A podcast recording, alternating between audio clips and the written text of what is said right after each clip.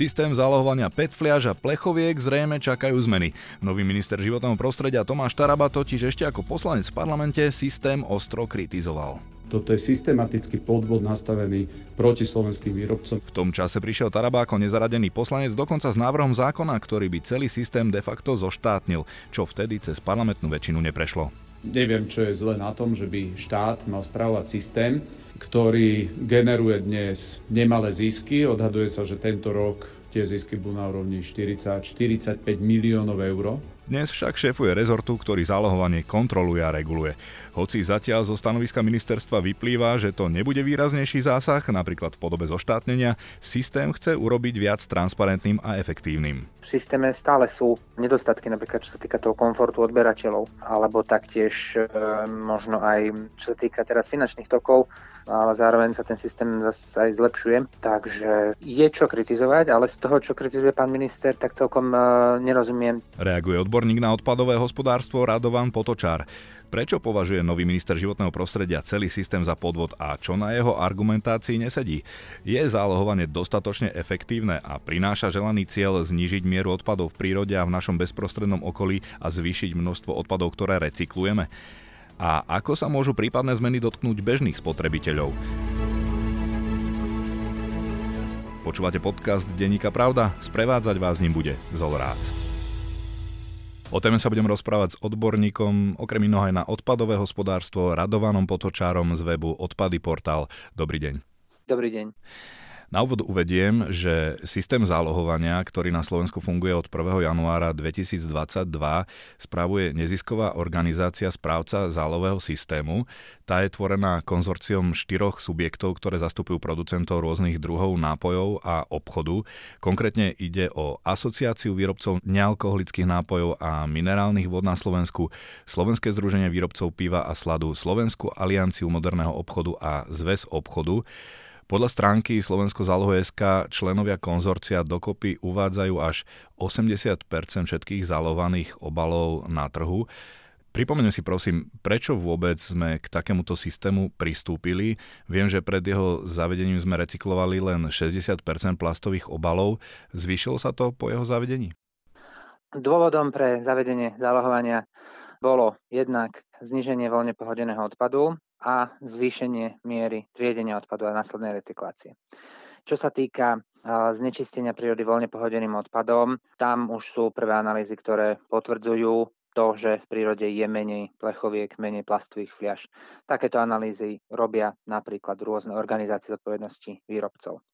Tým druhým dôvodom bolo zvýšiť mieru triedenia a následnej recyklácie plastových obalov, respektíve plechoviek. V tomto Slovensko už aj pred zavedením zalohovania patrilo k najlepším krajinám EÚ, pokiaľ sa pozrieme na štatistiky Eurostatu. Tu zatiaľ nemáme porovnanie, ktoré by zohľadňovalo aj rok 2022. Posledné dostupné čísla, ktoré Eurostat publikoval, sa týkajú roku 2021. Čiže ak som niekde zachytil, že cieľom systému alebo zálohovania bolo zvýšiť recyklovanie aj na viac ako 90%, tak toto ešte nevieme, že či sa to podarilo alebo na akej, na akej sme hranici alebo miere. To, koľko obalov sa musí vrácať cez zálohovanie, určuje zákon o zálohovaní. Tento zákon hovorí, že do roku 2025 sa musíme dostať na úroveň 90% hmotnosti uvedených obalov na trh Správca systému už v súčasnosti deklaruje, že sa vracia okolo 90% obalov, ak hovoríme o tých uh, uplynulých mesiacoch, takže systém sa zatiaľ zabeháva tak, že pravdepodobne túto mieru dosiahneme.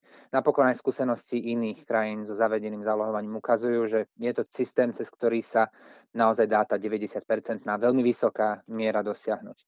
V prvom roku zálohovania v roku 2022 bol cieľ návratnosti obalov na úrovni 60 teda približne na úrovni, ktorá bola aj pred uvedením zalohovania. Pre aktuálny rok 2023 platí 80% Takže je tam trajektória, je to postupne rastúci cieľ, ktorý má zálohovanie dosahovať a cieľom je tých 90% Poďme teda k tomu, prečo sa vlastne tejto téme momentálne venujeme. Zálohová spoločnosť má právo udelovať e, tzv. ZK, teda asi, ak sa nemýlim, nejaké certifikáty, ktorými sa zapoja do systému. Minister e, Taraba ešte ako poslanec tvrdil, že ak ho výrobca alebo dovozca nápoju nedostane, nemôže ich na Slovensku predávať, svoje, svoje nápoje, svoj tovar. Čo teda hovoríte na kritiku, že recyklačná spoločnosť fakticky rozhoduje o tom, kto bude na Slovensku predávať nápoje, pretože vydáva to označenie Z? Nemám nejakú konkrétnu vedomosť o tom, že by došlo k prípadu, že nejaký výrobca sa uchádzal o registráciu a bola mu odopretá, respektíve, že by bol nejaký výrobca, ktorý musel trh opustiť kvôli tomu, že nezískal registráciu. Na jednej strane áno, to na čo pán minister naráža je asi určitý konflikt záujmov v tom, že v konzorciu sú najväčší výrobcovia, ale nie všetci. Na druhej strane záujmom správcu je, aby v systéme zálohovania bolo zapojených čo najviac fliaž. Aby ním preteklo čo najviac plechoviek, čo najviac plechoviek a fliaž, pretože to má priamy dopad na jeho ekonomiku. Správca musel na začiatku zainvestovať veľké finančné náklady do zberných miest, do automatov, do celej logistiky, skladov a podobne Teraz sa postupne bude tá investícia splácať z toho, tým, že ten systém bude finančne prebytkový, ale až po nejakých rokoch e, reálne nastane to, že bude tak povediac výnosný. Teraz je správca ešte stále v mínuse. Teda nevidím tam nejakú ekonomickú racionalitu za tým, aby správca nejakým možno pokutným spôsobom chcel z toho systému niekoho vyhodiť alebo niekomu neumožniť vstup.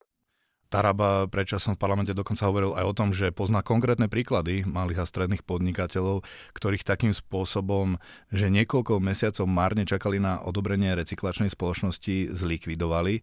Takže vy hovoríte, že takéto prípady ste nezaregistrovali. Nehovorím, že neexistujú, ale neevidujem. Čo hovoríte na kritiku ešte poslanca Tarabu, dnes aktuálne ministra, ktorý má túto oblasť v portfóliu, že ide o podvodný systém, ktorý generuje miliónové zisky? Hovoril doslova o systematickom podvode na slovenských výrobcoch.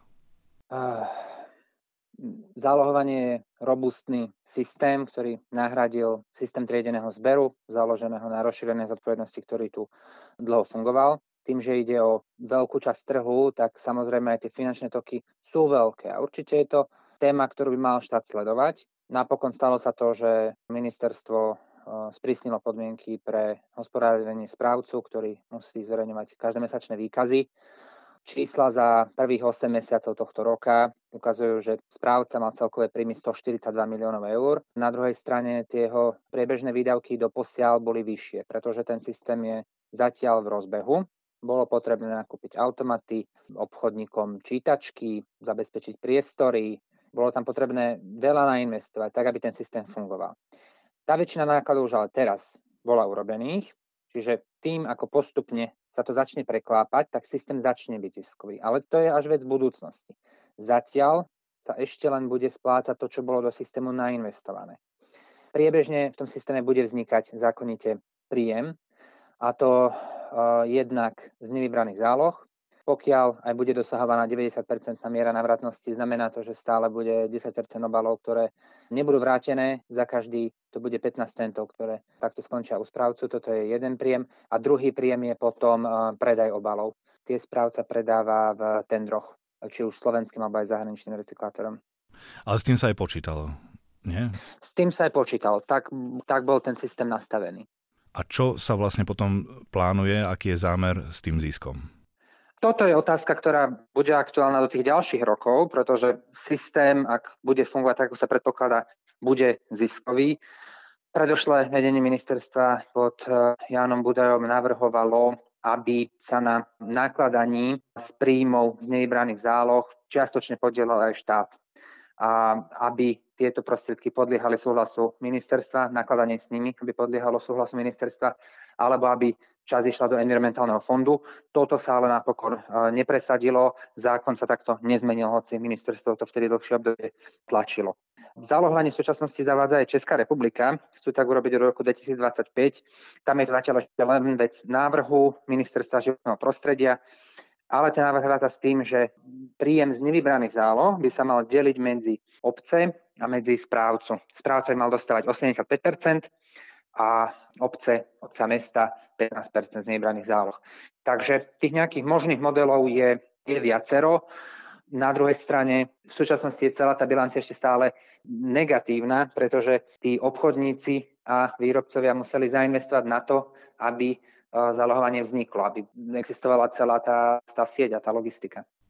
Lebo poslanec Taraba ešte teda ako poslanec to prezentoval tak a práve narážal na tieto e, nevybrané zálohy, že ten podvodný systém je práve aj v tom, že keď si niekto zo zahraničia u nás kúpi nápoj a obal zahodí v inej krajine, tak vlastne tej spoločnosti zostáva tých 15 centov ako čistý príjem bez nákladov a on to odhadoval, alebo teda hovoril o desiatkách miliónov eur, ktoré tak zostávajú na účte e, recyklačných spoločností. Čiže je to podľa vás také číslo, taká suma a je to vlastne niečo, čo je chybou v tom systéme, že je to nesprávne a malo by sa to nejakým spôsobom ušetriť? Mm, to, že systém nebude dosávať 100% návratnosť, bolo od začiatku jasné, nikde, kde je zálohovanie zavedené, tak 90-percentná miera návratnosti nie je nejako výrazne prekročená. Určite to nie je nikde 100%. Čiže na to, aby systém fungoval, aby mohol byť aj priebežne financovaný, teda aby dostávali poplatky obchodníci, ktorí prevádzkujú stroje priebežne,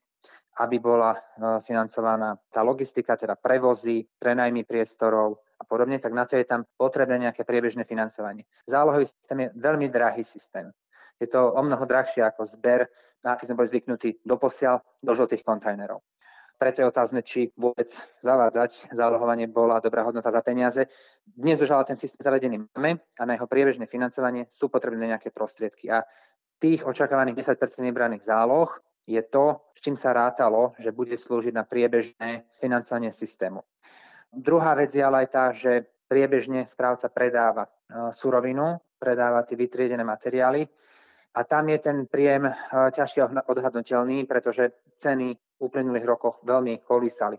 Určite, ak hovoríme o PET. E, v súčasnosti sú relatívne nízke, bolo to obdobie, kedy bolo vyššie a, a ten príjem z toho, čo správca predá v tendroch, či už slovenským alebo zahraničným recyklátorom, je premenlivý a nedá sa, nedá sa to vyčiť dopredu.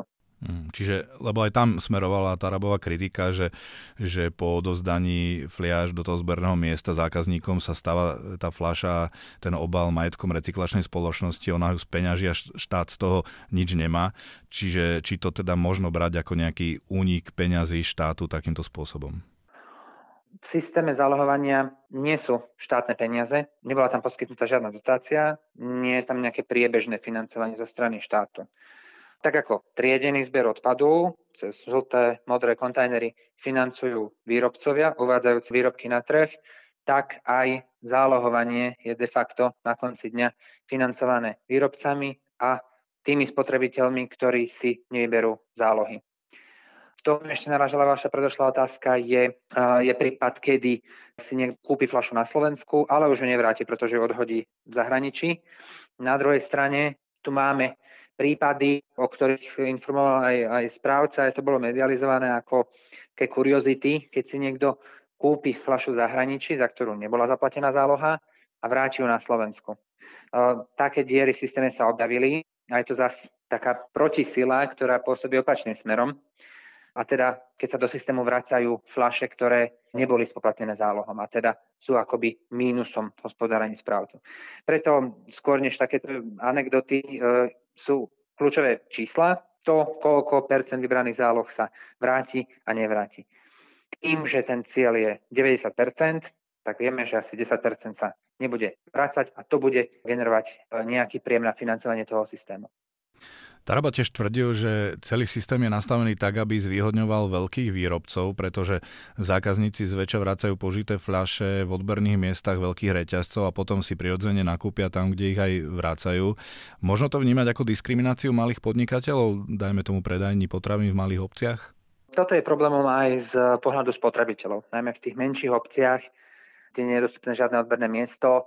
Dokonca sú niekedy skupiny obcí, také mikroregióny, kde je viacero menších obcí pokope a spotrebiteľ musí cestovať do okresného mesta a má na výber, že buď príde o ten záloh, alebo musí teraz ísť do toho e, väčšieho mesta alebo väčšie obce poblíž a tam ten obal vrátiť. To znamená, že áno, tam je motivovaný aj urobiť nákup. Toto sa snažil správca časti riešiť tým, že zvýšil manipulačné poplatky obchodníkom a začal prispievať aj na nákupy ručných skenerov, ale určite toto stále pretrváva ako problém aj z toho pohľadu, na ktorý narážate, a aj z pohľadu toho spotrebiteľa v menšej obci. Tu by som sa zazvrátil k tomu príkladu Českej republiky, ktorá ešte len ten celý systém modeluje a tam ministerstvo životného prostredia navrhuje, aby mal správca povinnosť zriadiť odberné miesto v každej obci na 300 obyvateľov, pokiaľ tam takéto odberné miesto nevznikne v obchode. To znamená, že by boli napríklad e, zberné e, miesta, zberné automaty e, vytvorené, osadené na obecných úradoch alebo podobne. Čiže nie je to tak, že v každej predajni potravín alebo v predajni, kde sa predávajú takéto nápoje, musí byť takéto odberné miesto? Povinnosťou zákona je, aby bolo odberné miesto v každej predajni, ktorá má predajnú plochu nad 300 metrov štvorcových. To je zákonná povinnosť. Okrem toho sa ale môžu pridať obchodníci aj dobrovoľne. Dnes už väčšina z vytvorených odberných miest vznikla práve na tej dobrovoľnej báze. Sú to menšie prevádzky, ktoré nesplňajú podmienku tých 300 metrov štvorcových predajnej plochy, ale stále, pokiaľ takýto menší obchod nechce vytvoriť odberné miesto, nemá napríklad e, skladovacie možnosti na vyzbierané obaly alebo podobne, tak to miesto nemusí vytvoriť. Takže hovoríte, že práve pre bežných zákazníkov je toto skôr väčší problém, ako čo rieši minister, že takisto ako sú potravinové púšte, že niekde v niektorých obciach a v nejakých oblastiach si človek jednoducho nevie nakúpiť tie potraviny, tak takisto sú púšte týchto odberných miest? Mohli by sme to nazvať odberné púšte. A, a okrem toho, tá aplikačná prax, ako sa tomu hovorí, určite prináša aj ďalšie nedostatky, ktoré sa priebežne musia riešiť. Jedným z takých sú aj menšie firmy, rôzne menšie pracovné kolektívy, napríklad starých e, pracovníkov a podobne. Tí dostávajú pitný režim, je to povinné, aby ho dostávali a častokrát práve balenú vodu. Poviete si, že jedna fľaša, len keďže je to dennodenné, tak ide o veľké objemy ktoré nemajú vrácať ako inak, než cez tú sieť odberných hviezd, ktorá je vybudovaná pre fyzické osoby. To znamená automaty v supermarketoch. To potom vo výsledku znamená, že tam niekedy vidíme pracovníkov, ktorí prídu s plnými vrecami a náradovo zahltia ten systém, pretože nemajú inú možnosť ako ten obal vrátiť a je to komplikáciou aj pre nich a aj pre bežných spotrebiteľov, ktorí prídu vrátiť 5 obalov. Áno, k tomu som mal aj nachystanú následujúcu otázku, že či ten systém je skutočne efektívny, lebo tí bežní ľudia, my, e, spotrebitelia, sa niekedy stretávame s tým, že ten automat je preplnený alebo ho blokuje práve niekto s veľkým množstvom fliaž. V predajnej špičke sa tam môže stretnúť viac zákazníkov a musia dlhšie čakať, až to môže ľudí odradiť. Čiže dá sa s tým niečo robiť? Presne ako hovoríte, také situácie zažil asi každý, najmä v tých väčších obchodoch a v nejakých časoch špičky to, čo by sa s tým dalo robiť v tomto prípade, možno nie je ani o zahusťovaní siete odberných miest, pretože stále by to boli len tie automaty v obchode, kam e, musia takéto pracovné kolektívy prísť, kam vlastne malé firmy chodia odnášať svoje odpady. Skôr sa tu ponúka riešenie v nejakom špeciálnom režime aj pre takéto subjekty. Veľmi veľkí zamestnávateľia, automobilky a podobne, kde pracujú tisíce ľudí, Eh, majú v tomto výhodu, že vedia ponúknuť veľmi veľké objemy a aj pre správcu je to logisticky jednoduchšie takéto prípady ošetriť nejakým špeciálnym zberom. Eh, na druhej strane tie menšie, menšie firmy, živnostníci podobne, tam ten problém stále pretrváva a to je praktické uh, úspech, na ktoré vlastne zatiaľ ten systém naráža. Hm. A je tých odberných miest dostatok? Vy ste mi pred nahrávaním hovorili, že že nie, že, uh-huh. že mhm. ten plán bol mať ich dvojnásobok dneška? Keď sa správca uchádzalo poverenie správovať zálohový systém v závere roka 2021, tak predstavil svoj projekt a ten projekt rátal s tým, že vznikne 6500 odberných miest. V súčasnosti existuje iba približne polovica z tohto počtu a to sme už takmer dva roky od zavedenia zálohovania. Predpokladám, že tie odberné miesta budú ďalej pribúdať, ale už to budú všetko len dobrovoľné prevádzky. To, čo zákon vyžadoval, už bolo naplnené. Znamená to, že ak e, správca bude chcieť naplniť ten svoj cieľ 6500 odberných miest, tak je pred ním ešte veľký kus roboty. A tam je aké riešenie, že by to nebolo priamo v tých obchodoch, supermarketoch, ale aj na nejakých iných miestach vybudované a za peniaze? Mm. Uh, áno, správca dlhodobo hovorí aj o zriadovaní alternatívnych miest, akými sú napríklad odberné miesta na čerpacích staniciach a podobne. Uh, na to, aby bol systém naozaj komfortný pre všetkých a pre rôzne situácie, v ktorých sa ľudia ocitnú, tak by toto mohlo byť dobrým riešením na to, aby mal vždy každý po ruke odberné miesto tak, ako potrebuje. Na druhej strane zriadovanie miest, odberných miest v lokalitách, prevádzkach, kde je malá koncentrácia ľudí, znamená horšiu ekonomickú rentabilitu, čiže zase sú to ďalšie peniaze, ktoré treba investovať do automatu, ktorým prejde veľmi málo obalov a o to dlhšie sa potom bude kvázi splácať tá investícia do takéhoto odberného miesta. Áno, tie automaty vyzerajú tak, že, že niečo stoja a zrejme aj ich údržba. Ďalšou vecou, ktorú súčasný minister životného prostredia ešte ako poslanec kritizoval, je, že štát nemá vo vedení recyklačných spoločností žiadneho zástupcu, sú v dozornej rade, ale nie vo výkonnom vedení a prekáža mu to preto, lebo 50% príjmov zo zálohovania môže ísť na správu a obhospodarovanie toho systému. Naznačil, že potom cez napríklad reklamu na zálohovanie sa tie peniaze z toho systému vyťahujú. Prečo je teda v skutočnosti nastavený ten systém tak, že až 50% príjmov zo zálohovania zostáva na správu systému. Je to oprávnené? Vy ste teda hovorili, že ešte to nie je splatené, takže mm-hmm. asi to mhm. bude s tým súvisieť?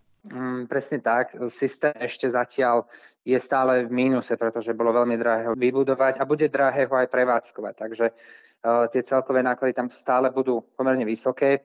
Uh, na druhej strane, ak sa pozrieme na transparentné výkazy, ktoré musí správca zverejňovať, tak vidíme, že za 8 mesiacov tohto roka, od januára do augusta, minulo uh, približne milión eur na marketing.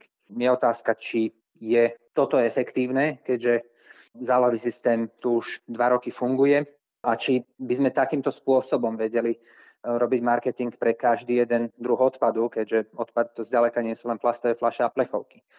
Keď teda hovoríte, že správca systému dáva pomerne konkrétne a, a prísne výkazy ministerstvu, Taraba vtedy predčasom v parlamente kritizoval, že na správcu ani nejde poslať kontrola Najvyššieho kontrolného úradu, čiže je podľa vás dostatočne kontrolovaný štátom? To, čo sa zmenilo v požiadavkách kladení na správcu za ešte ministrovania Jana Budaja, je, že musí zverejňovať e, transparentné výkazy za každý mesiac. Tieto sú e, zverejnené na jeho webovom sídle, takže to si vie každý nájsť za každý jeden mesiac. Potom sú to polročné a ročné správy, ktoré na určitú úroveň detailu rozdeľujú tie jeho príjmy a výdavky. E, práve z toho som vychádzal, keď som spomenul ten milión eur na marketing za 8 mesiacov. Čo sa týka možnosti, nemožnosti kontroly Najvyššieho kontrolného úradu správcovi zálohového systému, k tomu sa neviem vyjadriť. Zároveň Najvyšší kontrolný úrad je tu na to, aby kontroly realizoval, takže logicky by to mohlo spadať do jeho pôsobnosti, ale tejto téme nie som, nie, nie som zorientovaný. Áno, ale môžem naviazať, e, minister životného prostredia Tomáš Taraba sa už teda stretol s vedením správcu zálového systému. Podľa stanoviska ministerstva ubezpečil predstaviteľ správcu, že cieľom Enviro Resortu je systém zálohovania vylepšiť, stransparentniť a zefektívniť Enviro Resort chce zároveň uľahčiť a umožniť aj malým výrobcom registrovať sa do systému pri získavaní symbolu Z na svojich nápojových obaloch. A z pôvodných vyhlásení Tarabu ešte ako nezaradeného poslanca v parlamente ale vyplývalo, a teda nielen z vyhlásení, ale aj z e, navrhovaných zákonov alebo zákonu, ktorý e, chcel presadiť v parlamente, že vtedy chcel celý systém znárodniť. Dnes je teda jeho retorika miernejšia, čo mám ale z toho stanoviska ministerstva vyplýva, aké zmeny možno očakávať? Nemám nejakú konkrétnu vedomosť o výrobcoch, ktorí by sa chceli registrovať do systému a nemohli. To sme napokon rozobrali už na začiatku. Ak také prípady existujú, tak predpokladám, že ministerstvo bude konkrétnejšie a ukáže nejaké konkrétne príklady. To, čo zákon určuje ako výnimku, sú úplne najmenší výrobcovia, ktorí predávajú svoje vlastné nápoje, svoje vlastné výrobky balené vo fľašiach, e, napríklad na trhoch. Sú to výrobcovia, ktorí takto uvedú na trh do 100 kg e, výrobkov, takže ide naozaj len o nejakú remeselnú, veľmi malú výrobu.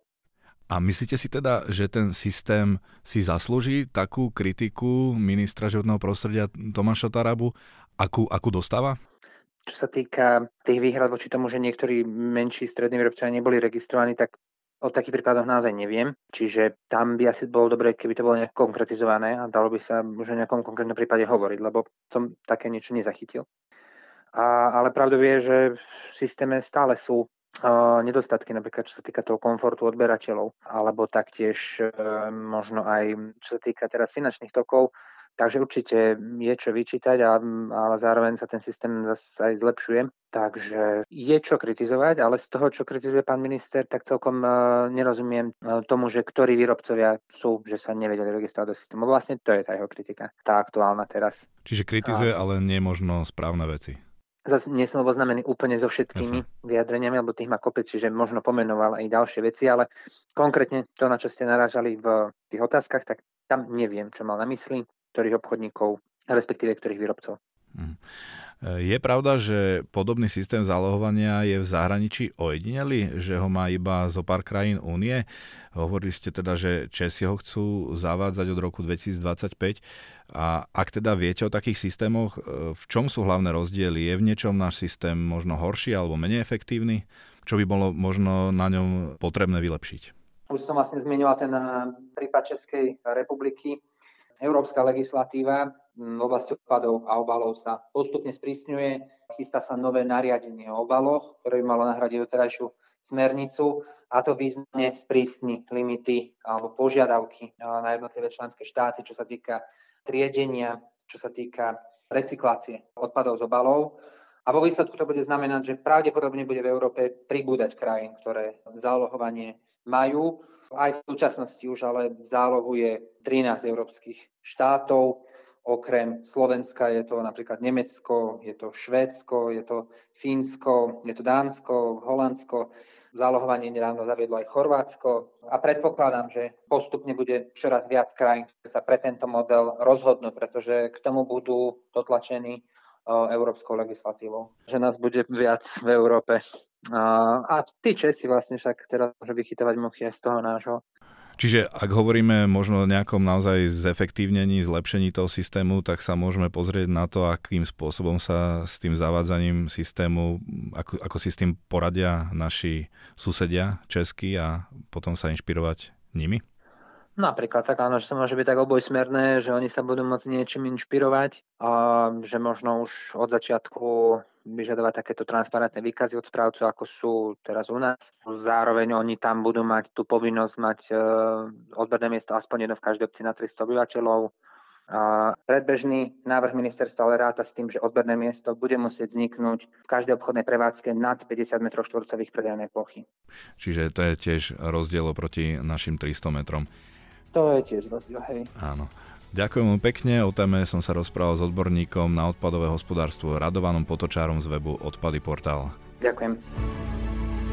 Sme závere. Počúvali ste podcast, na ktorého príprave sa podielali Jaroslav Fabok a Zolorác.